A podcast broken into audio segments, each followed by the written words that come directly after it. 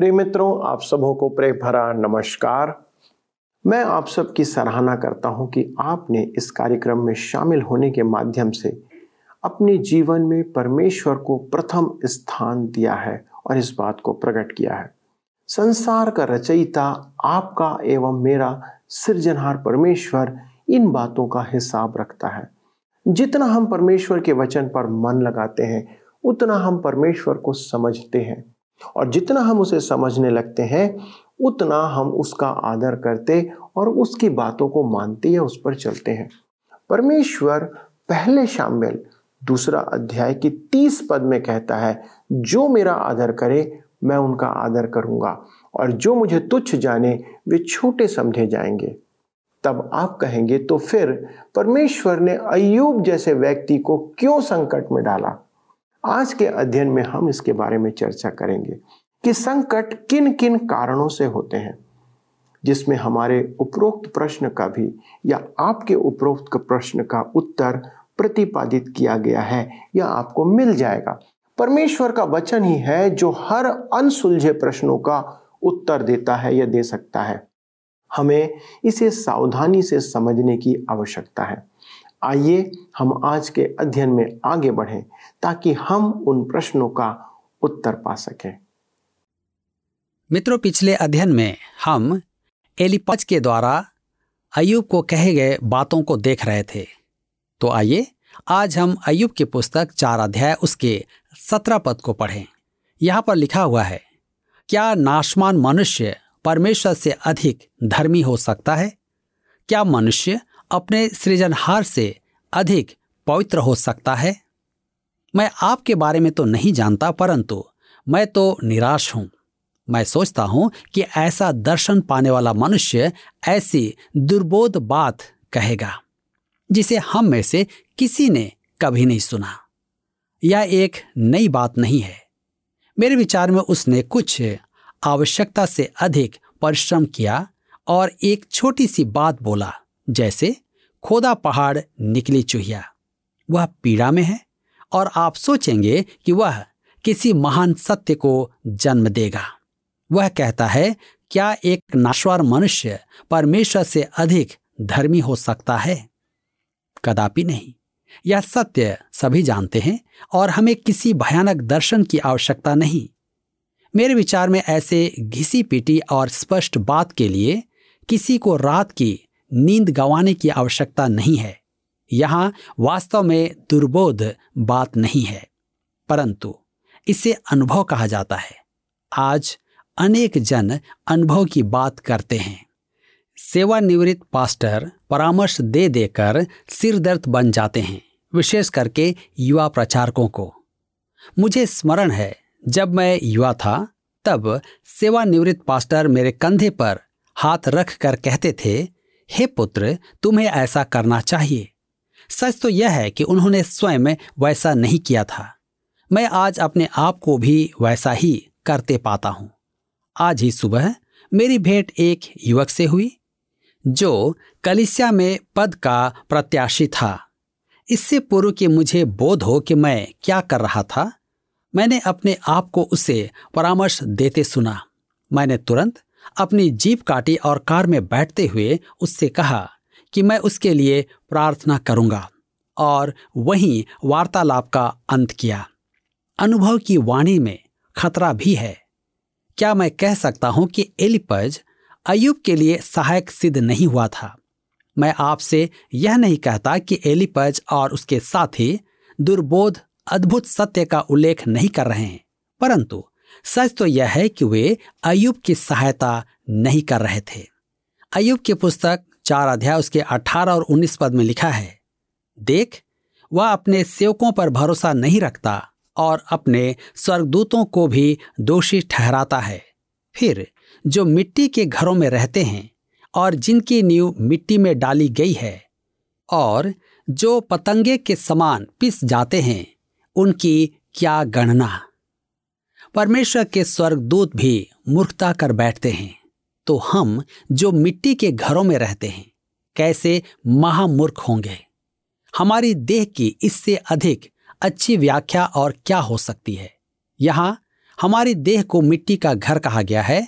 और पौलुस दूसरा कुरिन्थियों के पत्री अध्याय 5 में कहता है कि हमारी देह तंबू अर्थात मंडप है, एक अत्यधिक दुर्बल तंबू जो हवा से उड़ जाएगा।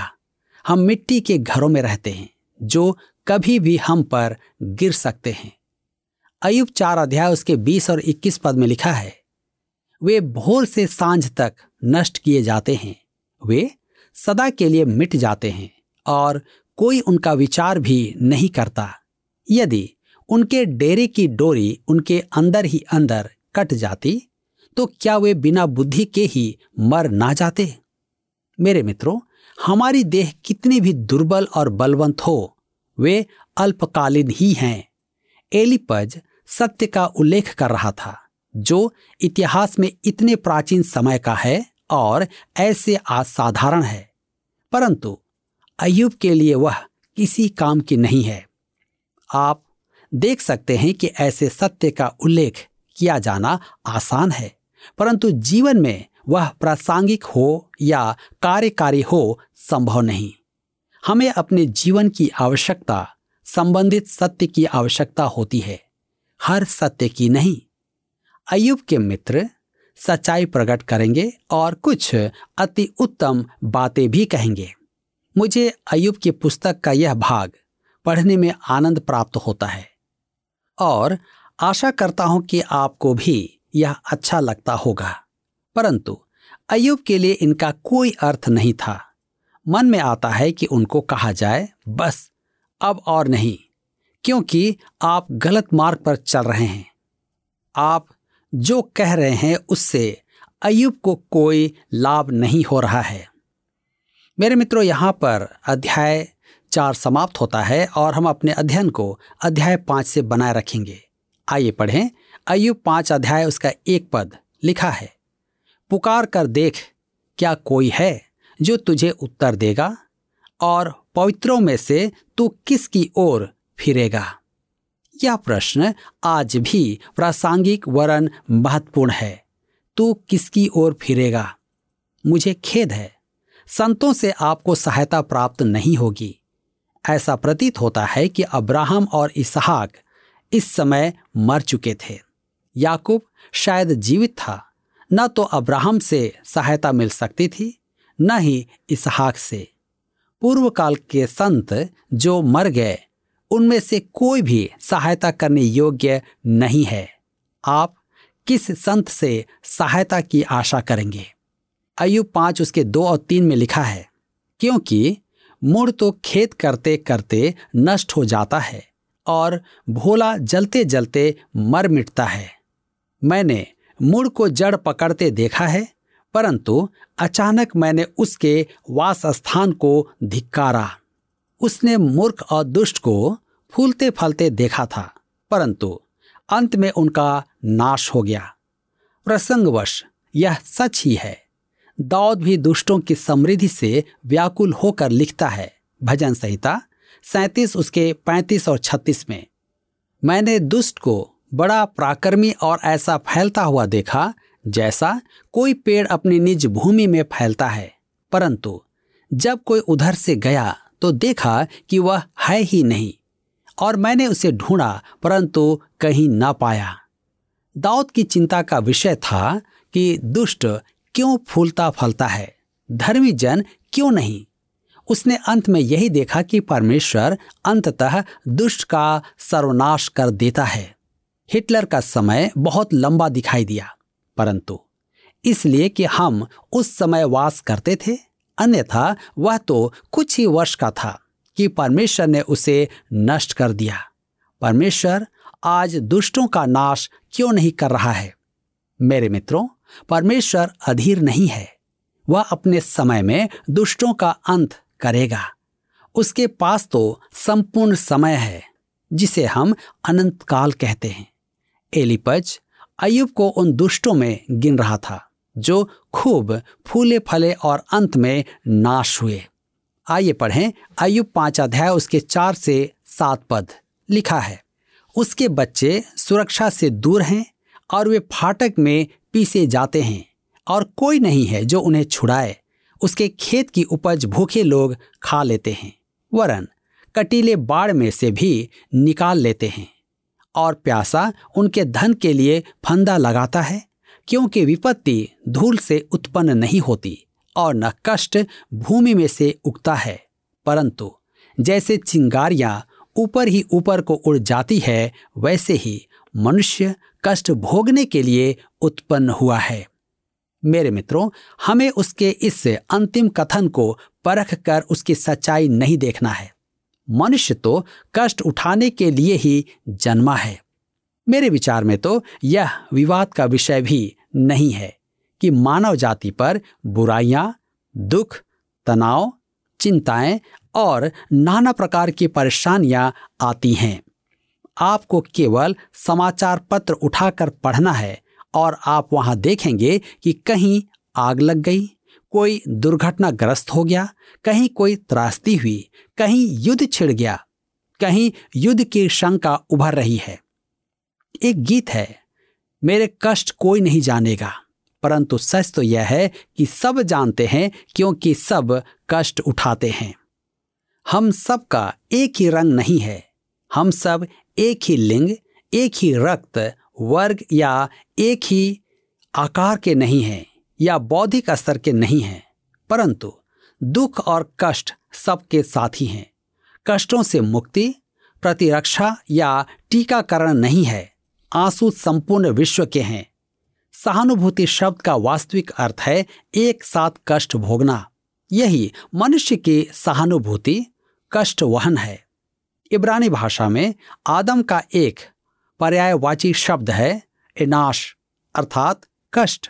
यही मनुष्य है। कहा जाता है कि मृत्यु और कर के अतिरिक्त कुछ भी निश्चित नहीं है।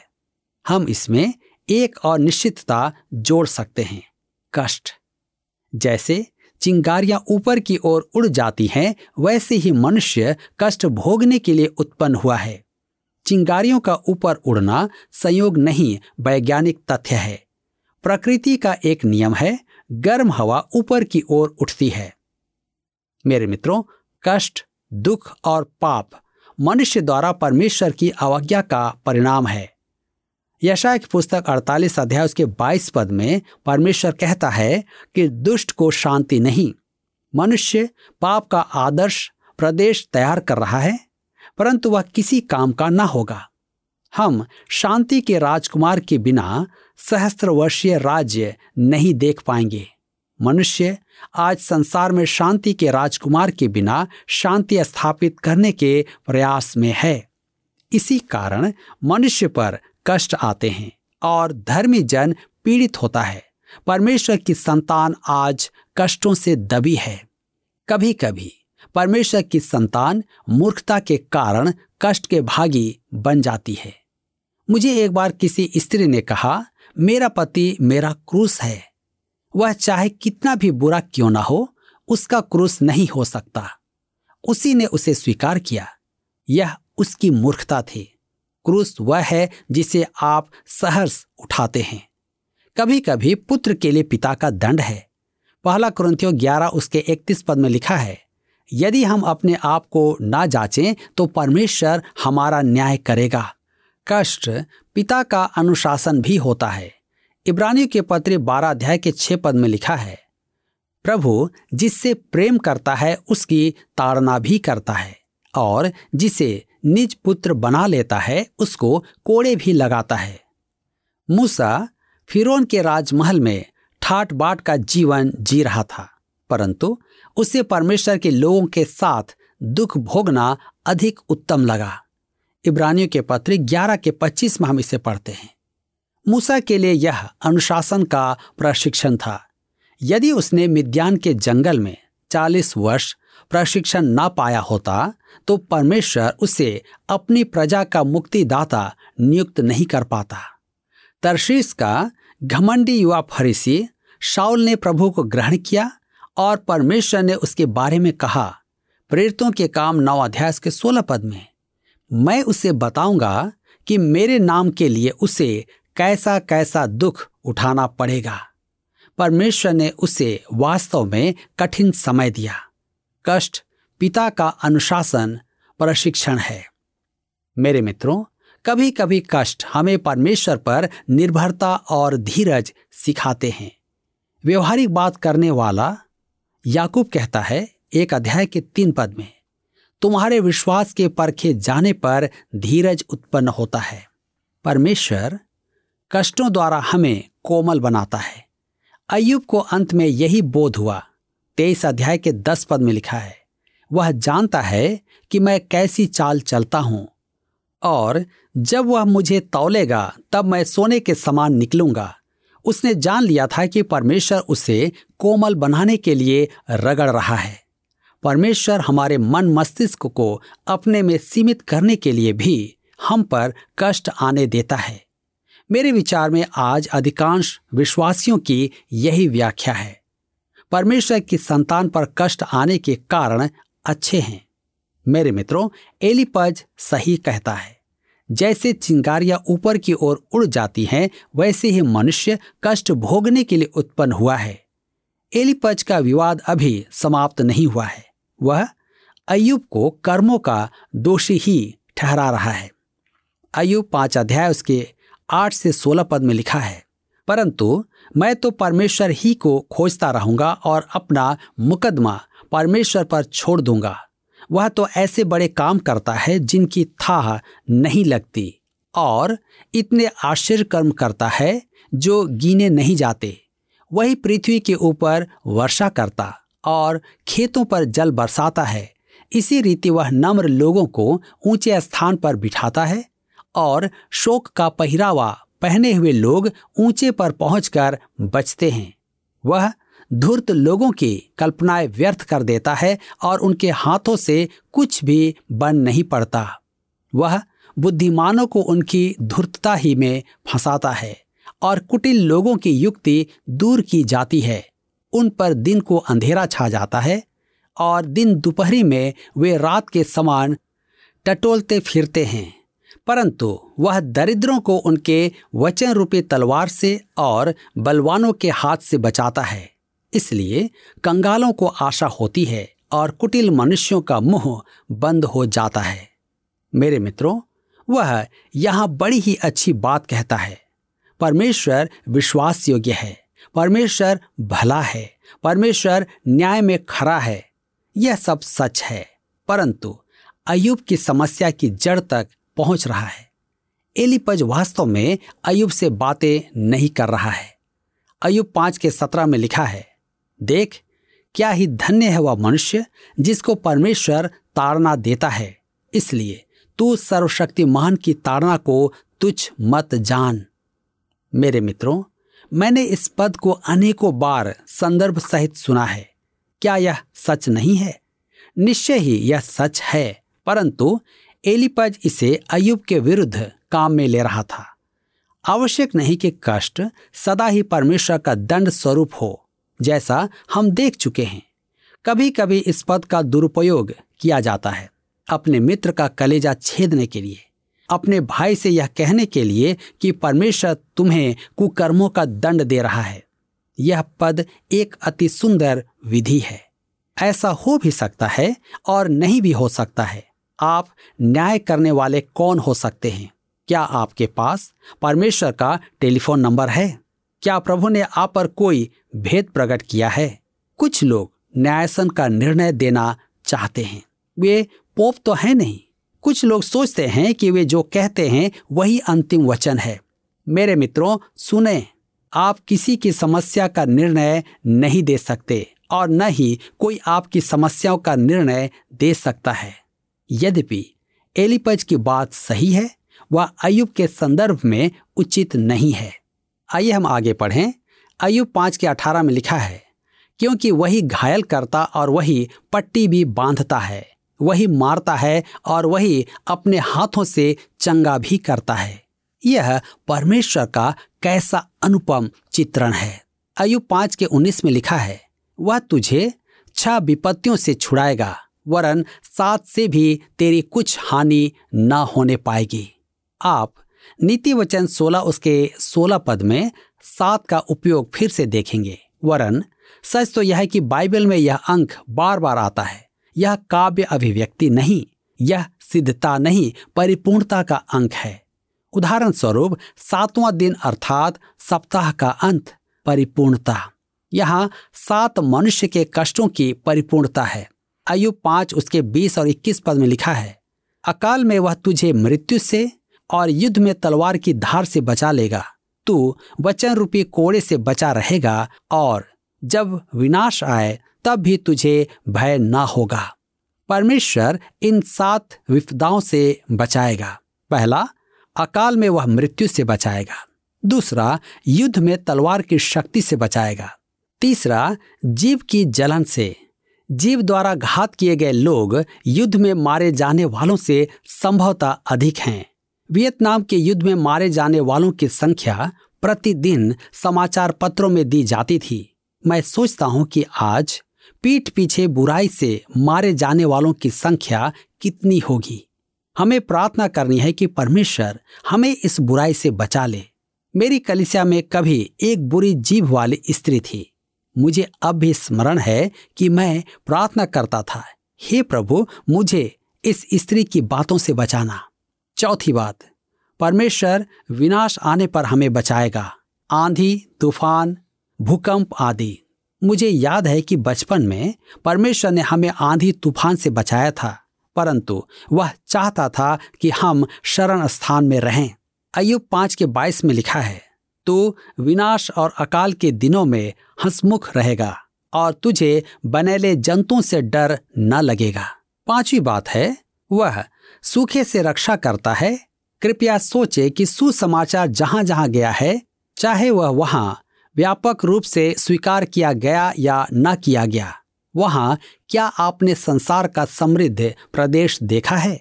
ये वे देश हैं जहां जो साधन है। मैं नहीं सोचता कि यह दुर्घटनावश है। मेरे विचार में हम गरीब देशों को भोजन भेजते हैं तो उनके साथ इनाम होना चाहिए। परमेश्वर का वचन जैसे अन्य खाने की वस्तुओं में इनाम निकलते हैं। परमेश्वर का वचन पढ़ने से आशीष प्राप्त होती है। छठवीं बात है, तुझे वन पशुओं का डर नहीं लगेगा। वन पशुओं से सुरक्षा। अय्यूब 5:23-26 में लिखा है, वरन मैदान के पत्थर भी तुझसे वाचा बांधे रहेंगे और वन पशु तुझसे मेल रखेंगे। तुझे निश्चय होगा कि तेरा डेरा कुशल से है और जब तू अपने निवास में देखे तब कोई वस्तु खोई न होगी। तुझे यह भी निश्चय होगा कि मेरे बहुत वंश होंगे और मेरी संतान पृथ्वी की घास के तुल्य बहुत होगी। जैसे पुलियों का ढेर समय पर खलिहान में रखा जाता है, वैसे ही तू पूरी आयु का होकर कब्र को पहुंचेगा। सातवीं बात, अंतिम कष्ट है मृत्यु। एलीपज मृत्यु को भयानक दैत्य नहीं कहता है, वह उसका स्वागत करता है। मृत्यु में बराबरी है। अय्यूब 5:27 में लिखा है, देख हमने खोज खोज कर ऐसा ही पाया है, इसे तू सुन और अपने लाभ के लिए ध्यान में रख। मेरे मित्रों, एलीपज का पहला वाद समाप्त होता है। इससे अय्यूब को कोई लाभ नहीं पहुंचा। सच तो यह है कि अय्यूब चौकन्ना हो गया और दया की पुकार की। वह दया और सहायता की पुकार करता है क्योंकि एलीपज उसके लिए सहायक सिद्ध नहीं हुआ था। मेरे मित्रों, यहाँ पर हमारे अध्ययन का समय समाप्त होता है। प्रभु आप सबको इस वचन के द्वारा आशीष दे। पिछले प्रश्न का उत्तर है सी, अनुभव। तेमानी एलीपज अय्यूब को अपनी सलाह अनुभव के दृष्टिकोण से प्रकट करता है। आज का प्रश्न है, परमेश्वर कष्टों और परेशानियों के द्वारा हमें खाली स्थान बनाता है। ए, धर्मी, बी, नम्र, सी, घमंडी, डी, अनुभवी। मित्रों, इस प्रश्न का उत्तर हमें कल सुबह 6 बजे से पहले विकल्प ए, बी, सी या डी के साथ अपना नाम, पता, स्थान के साथ 9651433397 पर SMS या WhatsApp करें। सभी विजेताओं को विशेष पुरस्कार प्रदान किए जाएंगे। धन्यवाद। क्या आपको यह कार्यक्रम पसंद आया? अभी हमें एक मिस कॉल करें और आप अगले विजेता हो सकते हैं।